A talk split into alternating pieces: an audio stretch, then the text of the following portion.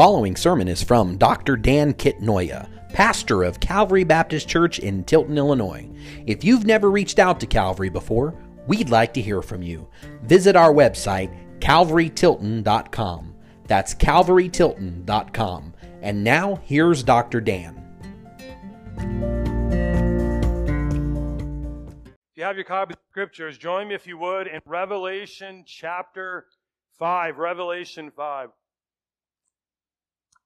It seems like political season is upon us again because the mudslinging has begun. Actually, it seems like political season has been going on for the last three years because it's been sort of a nonstop thing. But the idea of mudslinging is when a candidate begins to bring into question the qualifications of their opponent, the idea is we're asking the question, are they worthy to be president? I mean, can you really trust this guy? Does he really know what he's doing? So much power and authority vested in one person, in one office. Can we really trust them? Do they know what they're doing? And so we're trying to bring fears of incompetence. Or will they engage in overreach? Will they stay in their lane or will they govern through divine fiat or through their own idea of divine fiat by telling, hey, we're going to have czars and they're going to enact laws without people voting for them. Is that they're going to govern? And so we start to see mudslinging take place. Will he work to hinder our freedom of speech and our freedom of religion, or will they seek to subvert it? Will he defend our constitutional rights or seek to silence us? Will he look out for his own interests or the interests of others? Will he look out for us? And since he will be called the commander in chief, can we really trust him to have access to the nuclear codes? I mean, who is this guy? Can you really trust him? And it seems like every presidential election, it is said by the end of it, we, we are left with the choice between the lesser of two evils. Because by the time the mudslinging is done, we are left to conclude that neither of the candidates are worthy to be our president. In Revelation 5, God, however, is, has something far grander in mind. He is concerned with the question who is worthy to rule the entire earth and to be worshiped? His idea is far bigger than what the United States considers. Who can be trusted to judge and to defend the rights of everyone, rich or poor, male or female? Revelation 5 tells us that Jesus is worthy to be worshiped by everyone, everywhere, at every time in human history, and to judge sinners and rule the earth. This is because he was the sacrificial lamb who died to redeem sinners. We see that in Revelation 5. Please stand if you're able to in honor of the reading of God's word. We're going to read the entirety of chapter 5. We're going to get the bird's eye view. But the highlight, the headline is Jesus is worthy to rule and to be worshiped. Let's take the bird's eye view and then we'll come back for the worm's eye view. This is the Word of God. Then I saw in the right hand of him who was seated on the throne a scroll, written within and on the back, sealed with seven seals. And I saw a mighty angel proclaiming with a loud voice, Who is worthy to open the scroll and break its seals? And no one in heaven or on earth or under the earth was able to open the scrolls or to look into it. And I began to weep loudly because no one was found worthy to open the scroll or to look into it. And one of the elders said to me, Weep no more. Behold, the lion of the tribe of Judah, the root of David, has conquered so that he can open the scroll and its seven seals. Verse 6. And between the throne and the four living creatures and among the elders, I saw a lamb standing as though it had been slain, with seven horns and with seven eyes which are the seven spirits of God sent out into all the earth. And he went and took the scroll from the right hand of him who was seated on the throne. And when he had been had taken the scroll, the four living creatures and the twenty-four elders fell down before the Lamb, each holding a harp and golden bowls full of incense, which are the prayers of the saints. And they sang a new song, saying, Worthy are you to take the scroll and to open its seals. For you were slain, and by your blood you ransomed people for God from every tribe and language and people and nation. and you have made them a kingdom and priests to our God, and they shall reign on the earth. Verse 11. Then I looked, and I heard around the throne and the living creatures and the elders the voice of many angels, numbering myriads and myriads and thousands of thousands, saying with a loud voice, Worthy is the Lamb who was slain to receive power and wealth and wisdom and might and honor and glory and blessing. Verse 12. And I heard every living creature in heaven and on earth and under the earth and in the sea and all that is in them saying, To him who sits on the throne and to the Lamb be blessing and honor and glory and might forever and ever. And the four living creatures said, Amen. And the elders fell down and worshiped. Let's pray. Father in heaven, we thank you today for the word of God. We thank you for this time to gather in your presence. We pray that you were glorified in our song. We pray that we as people would be edified through the word this morning. Let all things that are done bring glory to you. Lord, we also think of Israel, who in recent days has been attacked and thus finds itself mired once again in war. We pray for a speedy resolution. More than that, that people would come to faith in Jesus through this time. Bring that nation to salvation in Jesus. It's in His name we pray. Amen. You may be seated. Shortly after Jesus died on the cross and then rose from the dead, he met up in Matthew chapter 28, verse 16, with his apostles. There was 11 of them there. And they fell down to worship him. Two things I want to point out right away. 11 is too small of a number. The, the idea throughout the rest of the New Testament and throughout church history has been let us reach more people because worthy is the Lamb who was slain. And Jesus doesn't rebuke them for their worship because he is God. And so they worship him, and then he says, All authority has been given to me. Go therefore and make disciples of all nations, baptizing them in the name of the Father, the Son, and the Holy Spirit, teaching them to observe everything I've commanded you, everything from the time of Jesus' ministry until then. Teach them everything that I've commanded you. And lo, behold, check it out. I will be with you always until the end of the age. Now, as Christians in America, since the Second Great Awakening, we have typically focused almost exclusively on the idea of individuals coming to faith in Jesus Christ. And there's good reason for that. But Jesus said, make disciples of all nations. Why? Because he is the King of all nations. The problem is, is they, they are in rebellion against him. And so when you see groups like Hamas attacking Israel, and uh, of course they're going to be denounced for this, but as the thing unfolds, people will start to question Israel's right to defend themselves. There's a lot of problems in the world health problems, economic problems, and instability. And then there's things like wars and rumors of wars and war crimes. And to meet the need, worldwide, worldwide agencies have been created, like the World Economic Forum, which is pressuring businesses to embrace diversity, equity, and inclusion. And this is undoubtedly pushing unbiblical ideas onto people. We have groups like the World Health Organization. Who can be against World Health? But I never voted for World Health Organization's leaders. So maybe their ideas are not so good after all. Who do they answer to? They're not worthy to rule the world. And for that matter, the international court known as The Hague is not trustworthy and worthy to judge the nations. Only Jesus is worthy of that kind of responsibility and trust. Only Jesus is worthy to judge sinners and to rule the earth. We see that in verse 1 through 4. Let's begin the worm's eye view of our passage. Then I saw in the right hand of him who was seated on the throne, that's God the Father, on the, on the throne, a scroll written within and on the back, sealed with seven seals. And I saw a mighty angel proclaiming with a loud voice. This is almost a rhetorical question. I'm still debating whether it's a rhetorical question because he knows the answer. Who is worthy to open the scroll and break its seals? And no one in heaven or on earth or under the earth was able to open the scroll or to look into it. And I began to weep loudly because no one was found worthy to, to open the scroll or to look into it.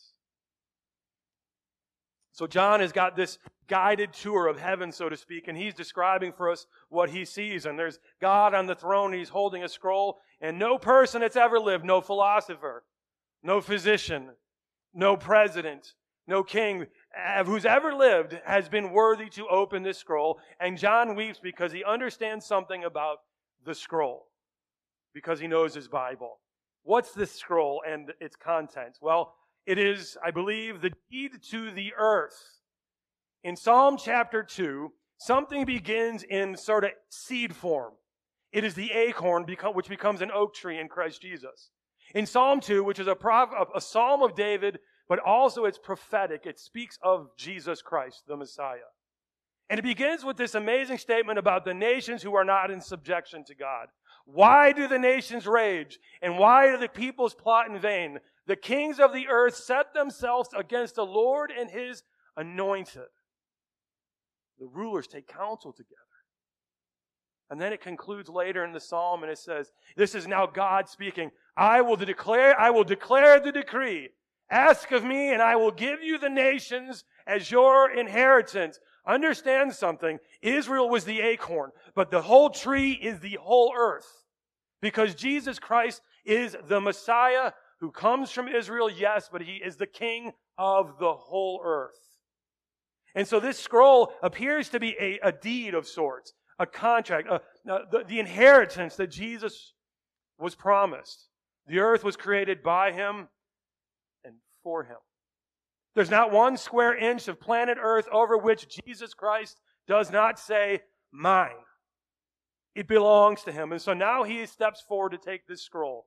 Every single one of those seals, as they're broken open, uh, it brings out wrath from God, judgment of, on the earth. But then what's inside of the scrolls appears to be detailing the events to come in God's plan of redemption, including judgment and the recreation of earth. You can read of this scroll. It appears in Daniel 12, verse 4, and also Ezekiel 2, 9 through 10. Just listen as I read.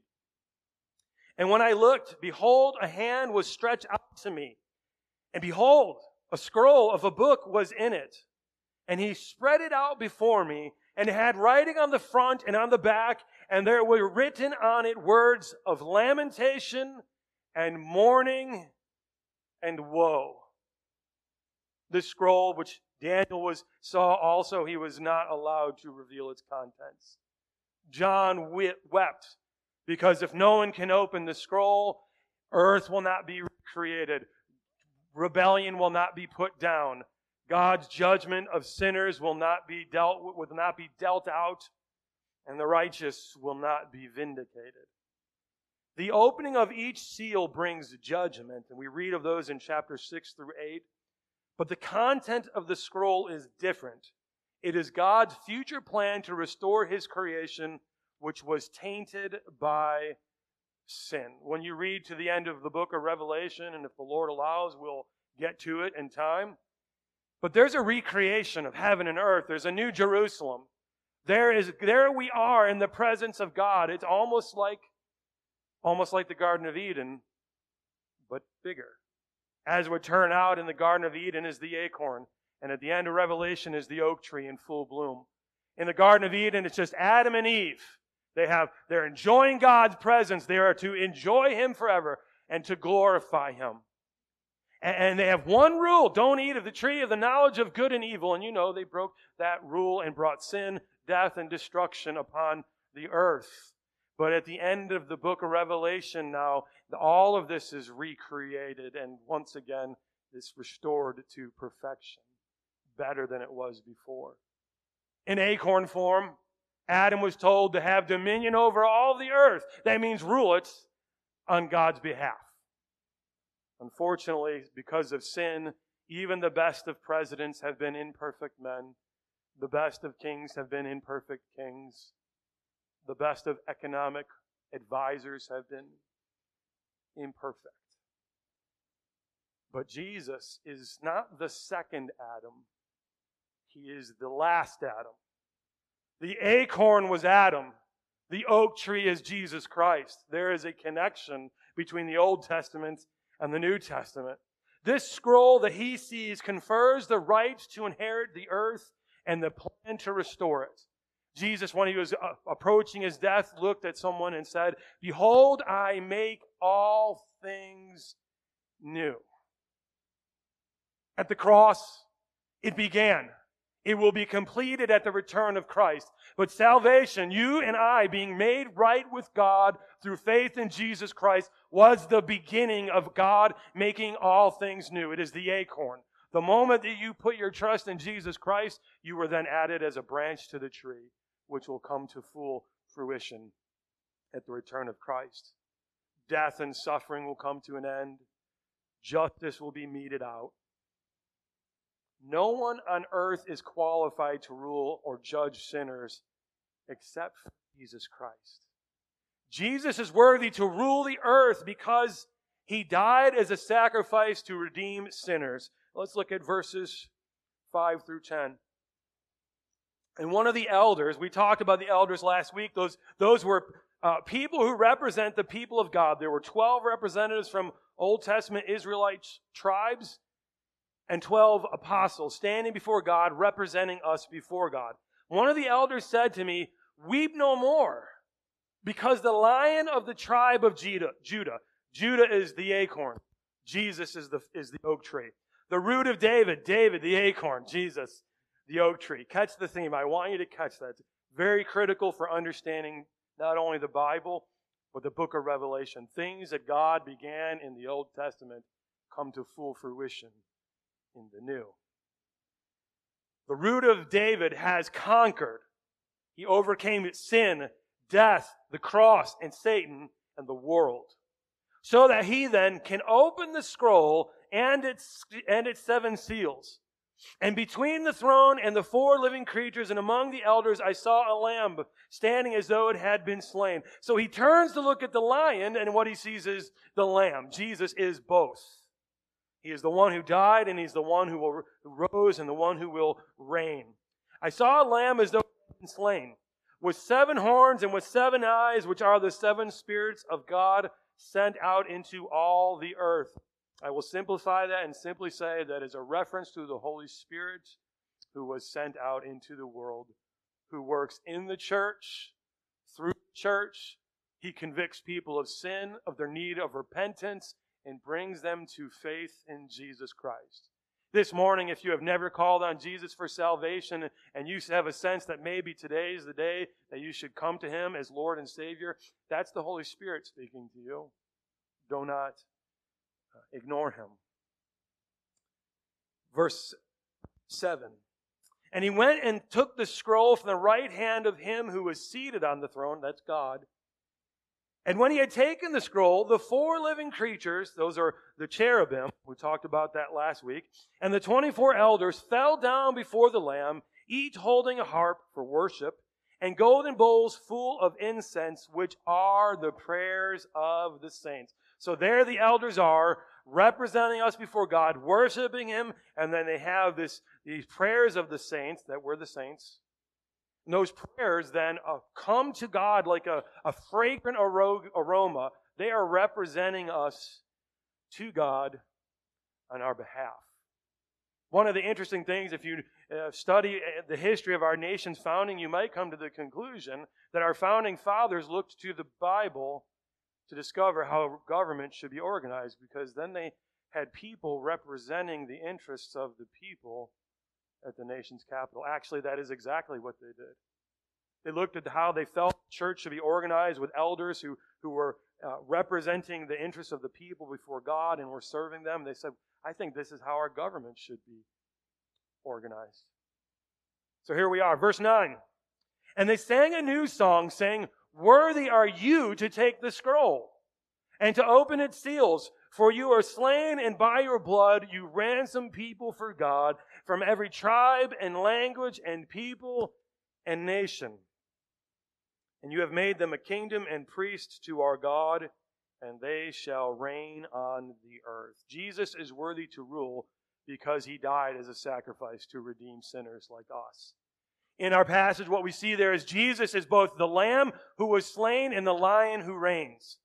And we see him then the fulfillment of promises made to David. Here's what's going on God had made a covenant with David, which is fulfilled in Jesus. Promises made, promises kept.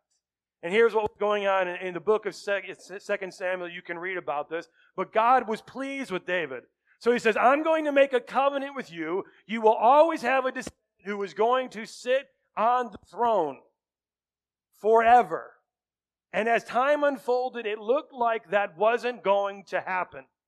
In fact, the, the, the, family of David is described like a tree that's been chopped down and all that remains is a stump. But Jesus is the root, shoot of David. I think he's the root came before David, and he's the shoot because he grows out of David. And so he then receives the promises that God made to David.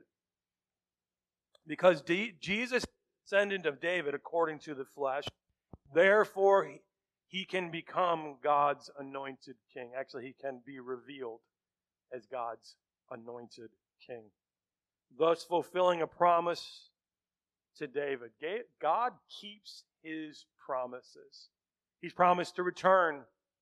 He has promised uh, rewards. He has promised a home in heaven. He's also warned of judgment for those who refuse to come to Jesus for salvation. This Jesus then approaches the throne of God the Father and he takes the scroll. When Jesus took the scroll from the Father, heaven worshiped spontaneously because they know things are about to take place which have been foretold for generations. They praise Jesus because he had redeemed many people, making them a kingdom of priests who serve God.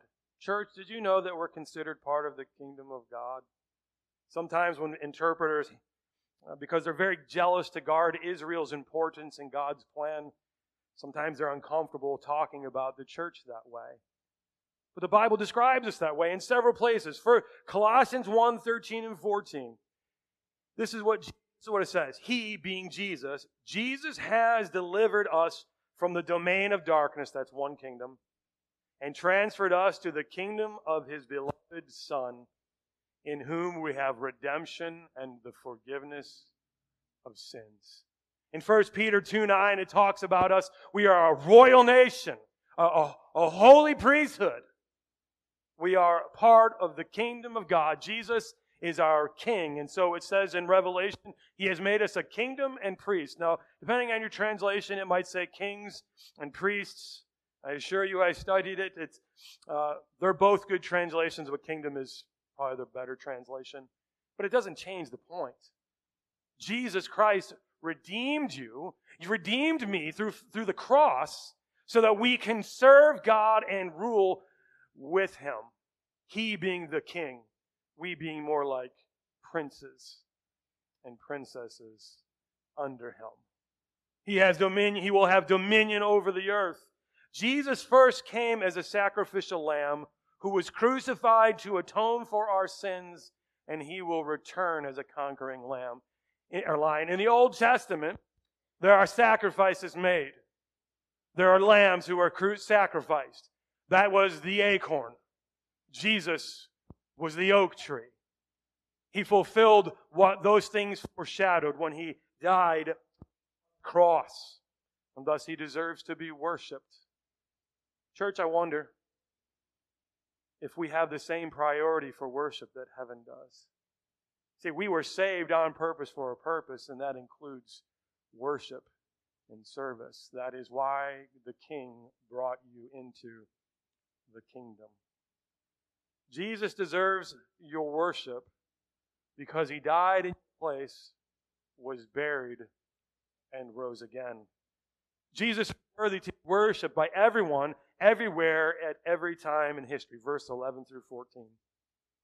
Then I looked, and I heard around the throne and the living creatures and the elders the voices of many angels, numbering myriads and myriads of thousands of thousands. Pause.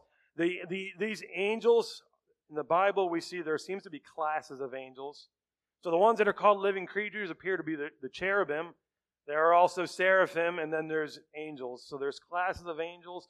And now John looks, and it's as if these angels probably were standing there the whole time, but then they materialize, and he's allowed to see them. Verse 13, or verse 12, rather. They were saying with a loud voice, Worthy is the Lamb who was slain to receive power and wealth and wisdom and might. He is worthy to receive honor and glory and blessing. And I heard every creature in heaven and on earth and under the earth and in the sea and all that is in them saying, To him who sits on the throne and to the Lamb be blessing and honor and glory and might forever and ever. And the four living creatures said, Amen. And the elders fell down and worshiped. It's as if they heard each other praising God and they say, That's right, amen. And then they jump in with worship of their own. And by the time you, you get to the end, the elders who represent us are falling down on their faces before God, worshiping. The angels appeared before the throne to worship alongside the cherubim and elders. And as this chorus of worshipers grows, the, the elders fall prostrate before Jesus. You and I are there in that in the midst. Most likely the rapture has already happened by the time the events written here take place. We belong in heaven, worshiping God along with the angels. Notice what they, how, why they worshiped Him. His worthiness. The truest worship is worship that focuses on the character and actions of God. As Christians, you came to faith in Jesus Christ. The acorn of your faith was the moment that you came to understand that Jesus Christ is the Lord and Savior, that He died on the cross in your place to pay for your sins, and you are a sinner. You understood that. And you put your trust in Jesus Christ. He's your Lord and Savior. That was the acorn. The oak tree is when you finally get to see Jesus face to face and enjoy Him forever in heaven. Listen, you, you, you and I were not worthy to be part of the kingdom of God. But Jesus' death atoned for our sins and now we're, we're, we fit in in heaven now. Not because we are so great, not because we dressed the part this morning, but because our sins have been forgiven, washed away, and we've been robed with the righteousness of Christ. That act, that moment where you said, Yes, Jesus is Lord. Yes, I believe He died on the cross for my sins. That was an act of worship. That began a, a journey with Christ. But for those who have yet to put your trust in Jesus, I want you to understand something. The book of Philippians 2 says something very interesting about Jesus because of what he did on the cross. In verse 9, it says that he has been given, chapter 2, verse 9 of Philippians, it says, He has been given the name which is above every name, so that at the name of Christ, every knee will bow of those in heaven and of those of earth and those under the earth that includes the unbeliever. And every tongue will confess that Jesus Christ is Lord to the glory of God the Father. My understanding of the scriptures is this. For the person who has put their trust in Jesus, who has said, yes, Jesus is Lord in this life, you are born again. And that day when we all stand before God and, and kneel and make this declaration, It'll be old hat for us because we've been saying it since the days that we lived on the earth before judgment came. But for those who have refused to come to Jesus as Lord and Savior and said, I will be my own king. I will look to other agencies to be the God of the earth. That day will be an unhappy day. Because the God that you rejected will now reject you from his presence forever. The one who is worthy to rule also is the one who died for you. Right now, there's a lot of talk about presidents, whether or not they're in it for themselves, getting kickbacks. I'm sure this is not new, we're just hearing about it. Jesus put himself on the line for everyone else.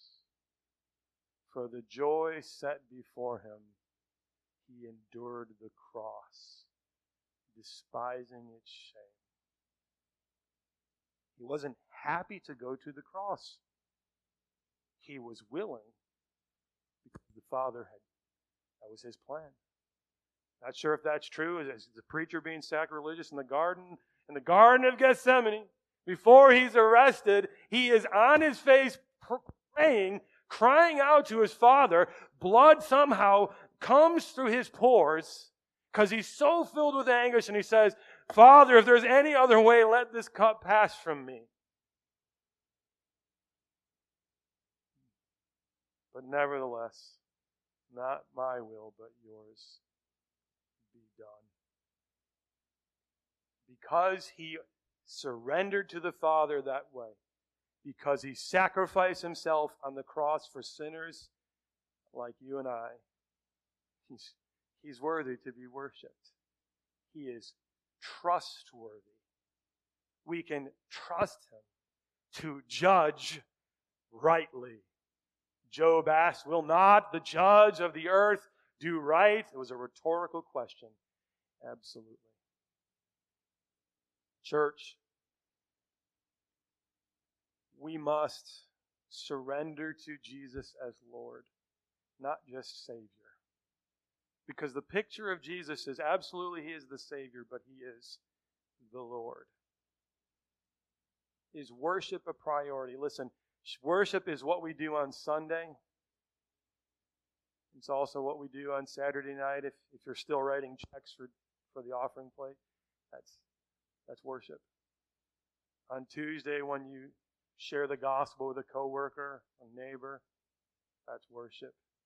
When you decide to do what's right, even when you're pretty sure you won't get in trouble for doing what's wrong, that's worship.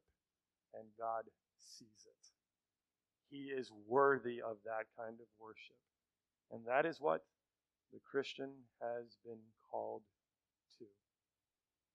And because Jesus is worthy, I have no problem saying to the unbeliever this morning, Jesus is worthy of your trust. He is worthy to submit to Him and to come to Him for salvation. As this time we're moving to take Lord's Supper, which is an act in which we symbolically proclaim Jesus' death and resurrection until He returns.